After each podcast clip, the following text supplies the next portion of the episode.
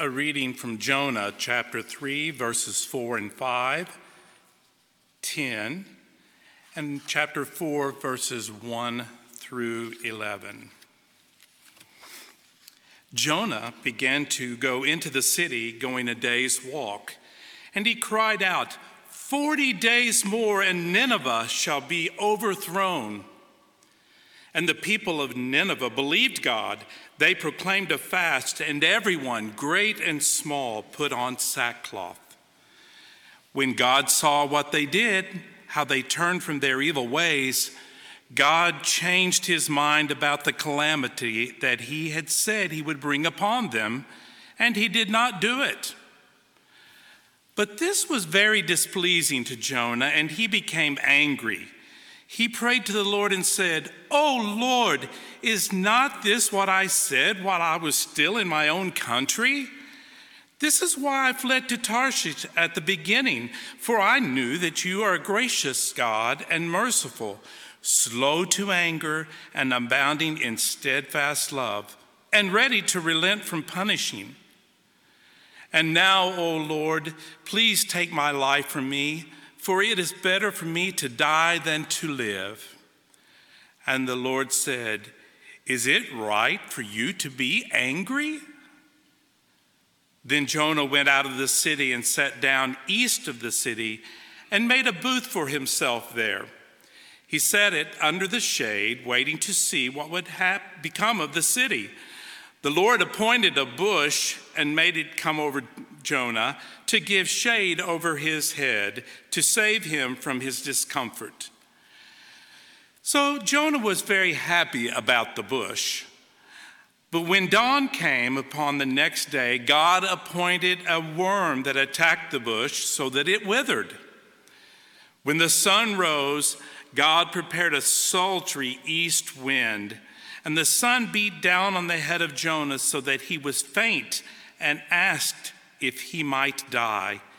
He said, It is better for me to die than to live. But God said to Jonah, Is it right for you to be angry about the bush? And he said, Yes, angry enough to die. Then the Lord said, You are concerned about the bush for which you did not labor or which you did not grow it came into being in a night and perished in a night. And should I not be concerned about Nineveh? That, that great city in which there are no or more than 120,000 persons who do not know their right hand from their left, also many animals. The word of the Lord. Thanks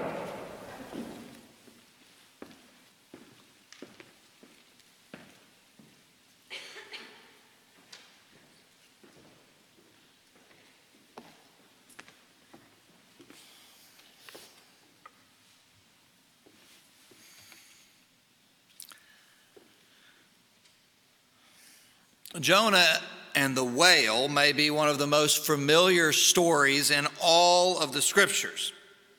As children, we heard it in Sunday school and we listened with our eyes wide open, with awe and wonder at the tale of a man being eaten by a big fish and then spit back on the beach. And as adults, we began to question some of the details struggling to reconcile the story with our understanding of science. And yet, the story is not written to challenge or change our understanding of science, but rather to challenge and change our understanding of God. Although the story of Jonah is familiar, our scripture reading, and quite a long one. I commend Danny for reading it so well. I didn't realize I'd have him read most of the book. But what we read, this part of the scripture, probably sounds strange to most of us because when we would tell the story of Jonah, we typically left off this unpleasant ending. We talked about God's call to Jonah and his running away. And we talked about him being swallowed by the big fish and spit on the seashore. And then Jonah answers God's call. The people repent, and we assume everyone lives happily ever after. But they don't. It's somewhat ironic that we never read this part of the story because it is most like our own stories.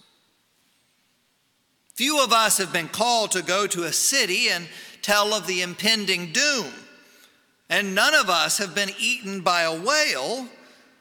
Yet these are the part of the story that are familiar to us, and these are the parts that are most foreign to our own experience. But the verses we read today, Jonah does what God wants, but Jonah doesn't get what he wants. Now, that's happened to all of us at some point or another. We have wondered, like Jonah, why don't I get what I want when I've done what God wants? And actually, when we read this story, we're reading the story of a man of God that becomes angry at God's grace. After the running after the whale, our text starts with Jonah's arrival into Nineveh to deliver the message. And the good news is it's short. The bad news is the end is near. Jonah arrives and offers no words of consolation or advice, no call to repentance or confession. Instead, Jonah says, 40 days more, and Nineveh shall be overthrown. I mean, you've got to appreciate a short sermon. He is straight to the point. The problem is, where did Jonah get that sermon? Just before our reading today, God says, Proclaim the message that I tell you. But Jonah didn't.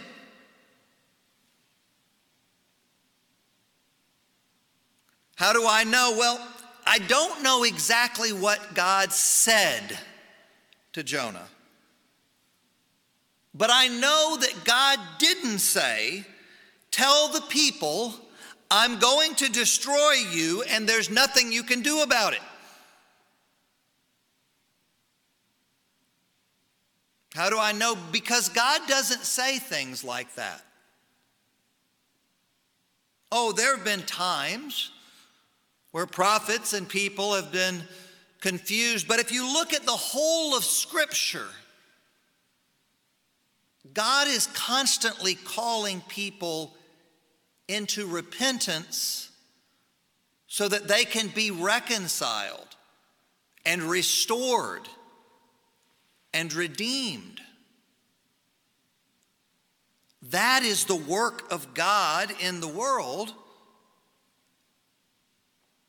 And the problem is that Jonah was so focused on the destruction of Nineveh that he was unconcerned about the fate of the people. We always get in trouble when we lose sight of people. When we get too wrapped up in power or politics, policies or problems, and we forget that it's really about people. Now, in Jonah's defense, let me say, Nineveh was a city that was deserving of God's judgment. Nineveh was the capital city of the Assyrian Empire, whose brutality was renowned. Violence was an art form for the Assyrians. Torture was not only tolerated, but advocated. Battles ended with brutal massacres. And Jonah understood the Assyrian evil because the Hebrew people had been impacted. It was the Assyrians who ordered the absolute annihilation of the northern kingdom, Israel. Hebrews had been divided into 12 tribes, and the Assyrians destroyed 10 of them. To appreciate Jonah's passion, we need to remember our feelings. Maybe in the wake of 9 11, toward Osama bin Laden and Al Qaeda. And Jonah had those same feelings toward the city of Nineveh and the Assyrian Empire. His people had been unjustly attacked. The Assyrians had killed the innocent. Jonah just wants the evil to be punished. And he actually takes pleasure in delivering this message about their impending doom.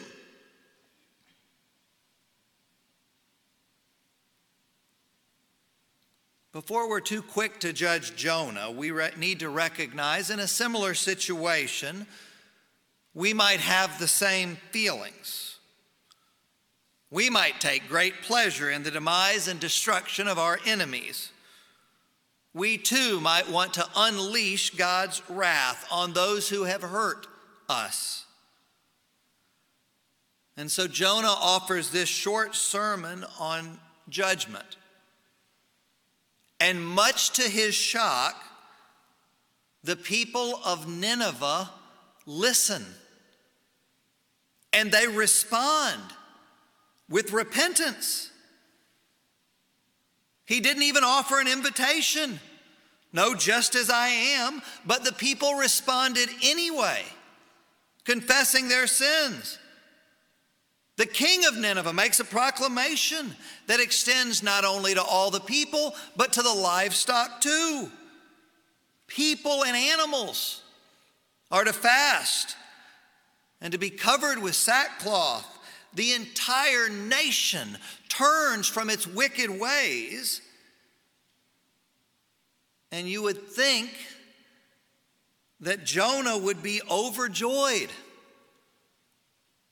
What preacher would not like to have an entire city respond to the altar call? But instead, Jonah is filled with anger. For as the text tells us, when God saw what they did, how they turned from their wicked ways, God changed his mind about the calamity that he had said he would bring upon them. And he did not do it. And the people of Nineveh became recipients, not of God's wrath, but of God's grace.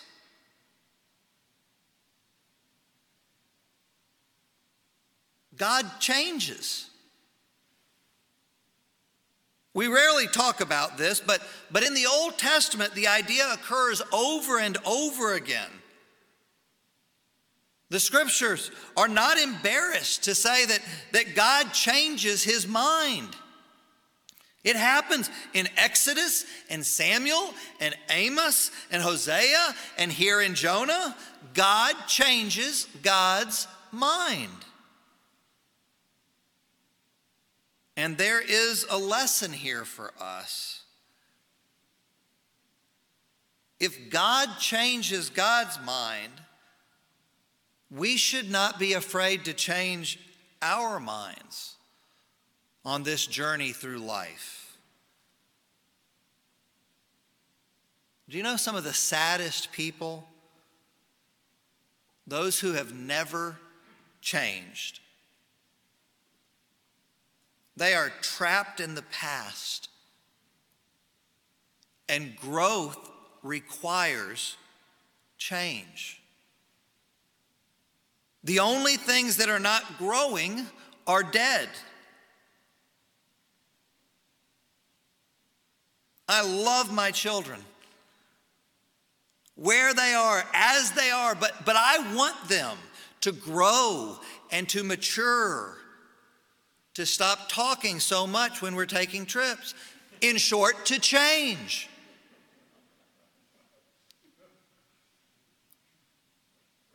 It was like the Apostle Paul who said, When I was a child, I spoke like a child, and I thought like a child, and I reasoned like a child, but then I became an adult. And do you know where you find those verses? 1 Corinthians 13, the love chapter. Do you know why? Because love changes. Last August, my parents celebrated their 50th anniversary. And much to my surprise, on this occasion, my father, who is really an engineer and salesman, turned into a poet. And he wrote this amazing poem and read it to my mom in front of all of us. It was called Seasons of Marriage. I can't read it all, but let me tell you just a little about what it said in spring, the excitement of dating, and the first kiss on the front porch. And in summer, a life filled with activities, jobs and sports, and the first day of school, and off to college. and in autumn, a time to enjoy being with each other, to pass on some of what we have learned. And winter will come when we can't travel and our steps are slower. But winter is filled with beauty as well. You know what the poem is really about? How love changes. And how do we know God changes? Because God is love. And God changes God's mind. However, God does not change God's nature. Rather, in response to people and in relationship with people, it becomes necessary for God to follow a different line of action in order to be true to the nature of God. God's nature is, is just but also merciful. And God's nature is fierce but also forgiving. For in God, the law and love are fully reconciled. It is a different way of being. The way of God is the way of grace. And Jonah was mad because God had forgiven his enemies. And the sight of thousands of Assyrians repenting and turning to God enraged him. Jonah was mad that God chose to have compassion on the heathen and not just the Hebrews. Jonah was mad because he wanted to see God's wrath unleashed, not God's grace bestowed. Jonah was mad because he knew God's nature. Jonah says, I knew you were a gracious and merciful God, slow to anger and abounding in steadfast love and ready to relent from punishing. Jonah knew what God was like. Jonah just didn't like it. We see echoes of this kind of anger other places in the scripture. We find this same resentful anger in the story of the prodigal son. You remember, right? The prodigal returns, and his elder brother is standing in the shadows and watching as his father extends grace to his younger brother. And that elder brother responds with anger and hate that his father would not react with wrath and punishment. And Jonah was like that elder brother.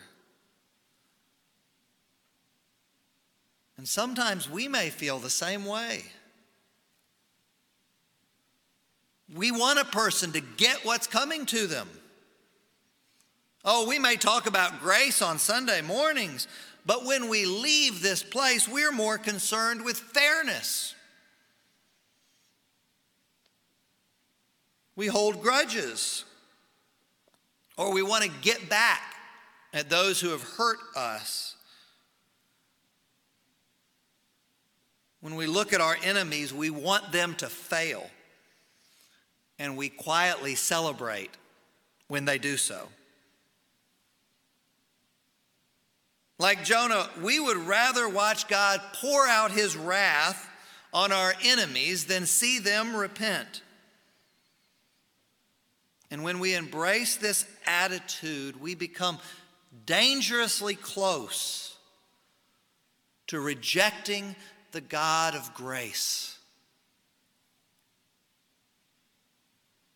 And when we focus on what we perceive to be the evil of others, we are often blind to our own sins and unable to recognize our own need for God's grace. We see something similar in this story. Did you notice? It never even crossed Jonah's mind that he may have been disobedient to God's command.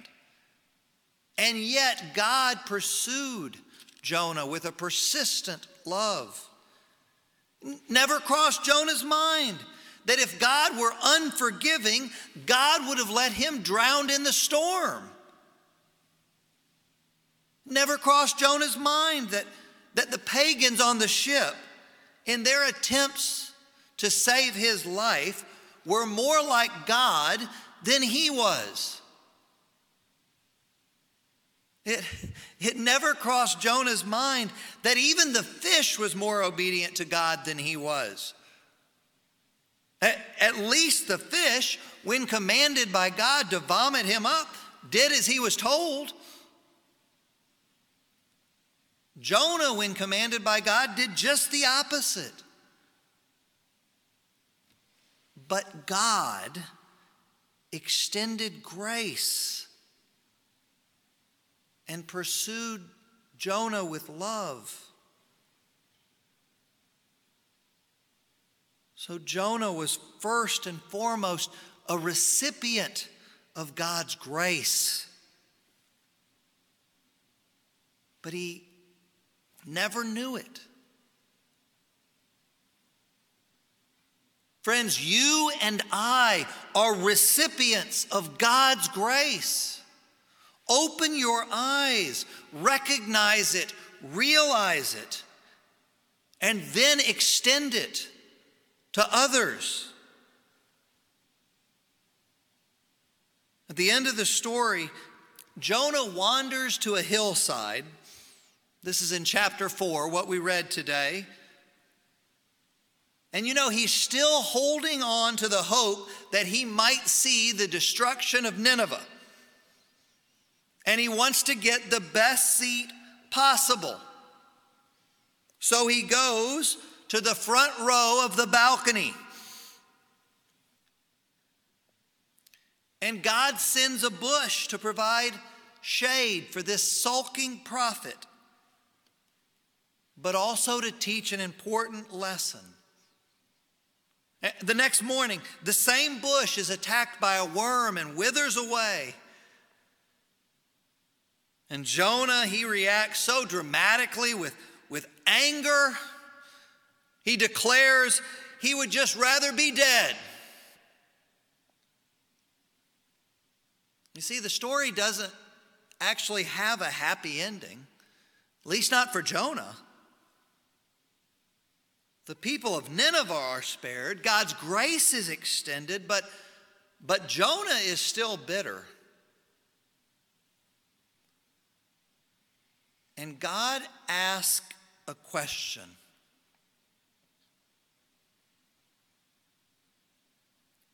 You were concerned about the bush. And it came into being in the night and it perished in the night, and, and it's just a bush. And you're so concerned about the bush.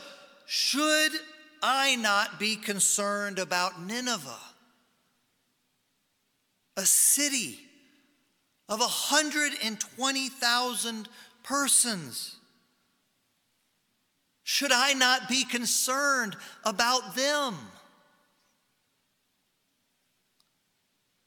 And God asks us today should I not be concerned about them? Be they Republican or Democrat? Be they conservative or liberal? Be they old or young? Be they married or singled or unwed or widowed? Be they black or white, be they citizens or, or non citizen immigrants, be they gay or straight, be they rich or poor, be they police or protesters, be they Baptist, Methodist, or Catholics, be they Buddhist, Muslims, or Jews. And God says, Should I not be concerned about them?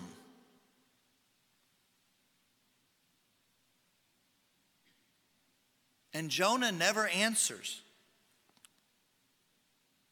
Jonah is left brooding in the hot sun, consumed with anger. What happens? We don't know. But I know this.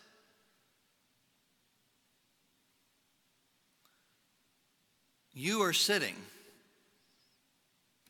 in this choir loft or, or in your home,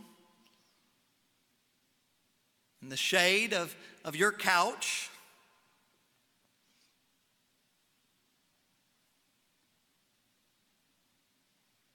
And if you think about those people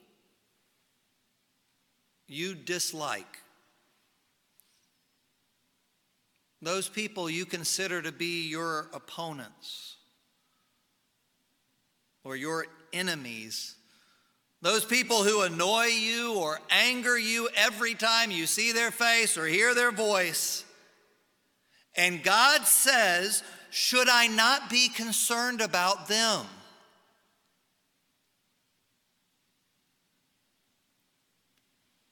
And God says, should you not be concerned about them?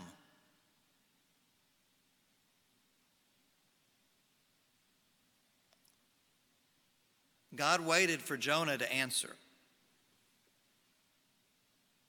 And now, God is waiting for you.